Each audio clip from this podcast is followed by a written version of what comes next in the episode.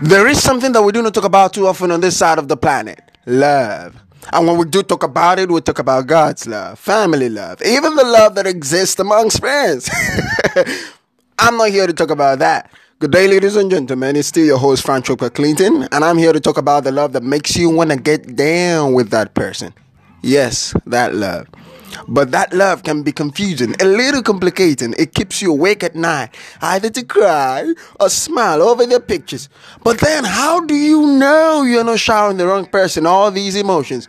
Stay tuned as young people share their opinions in the series Love, Sex, and Chocolates. Bye for now.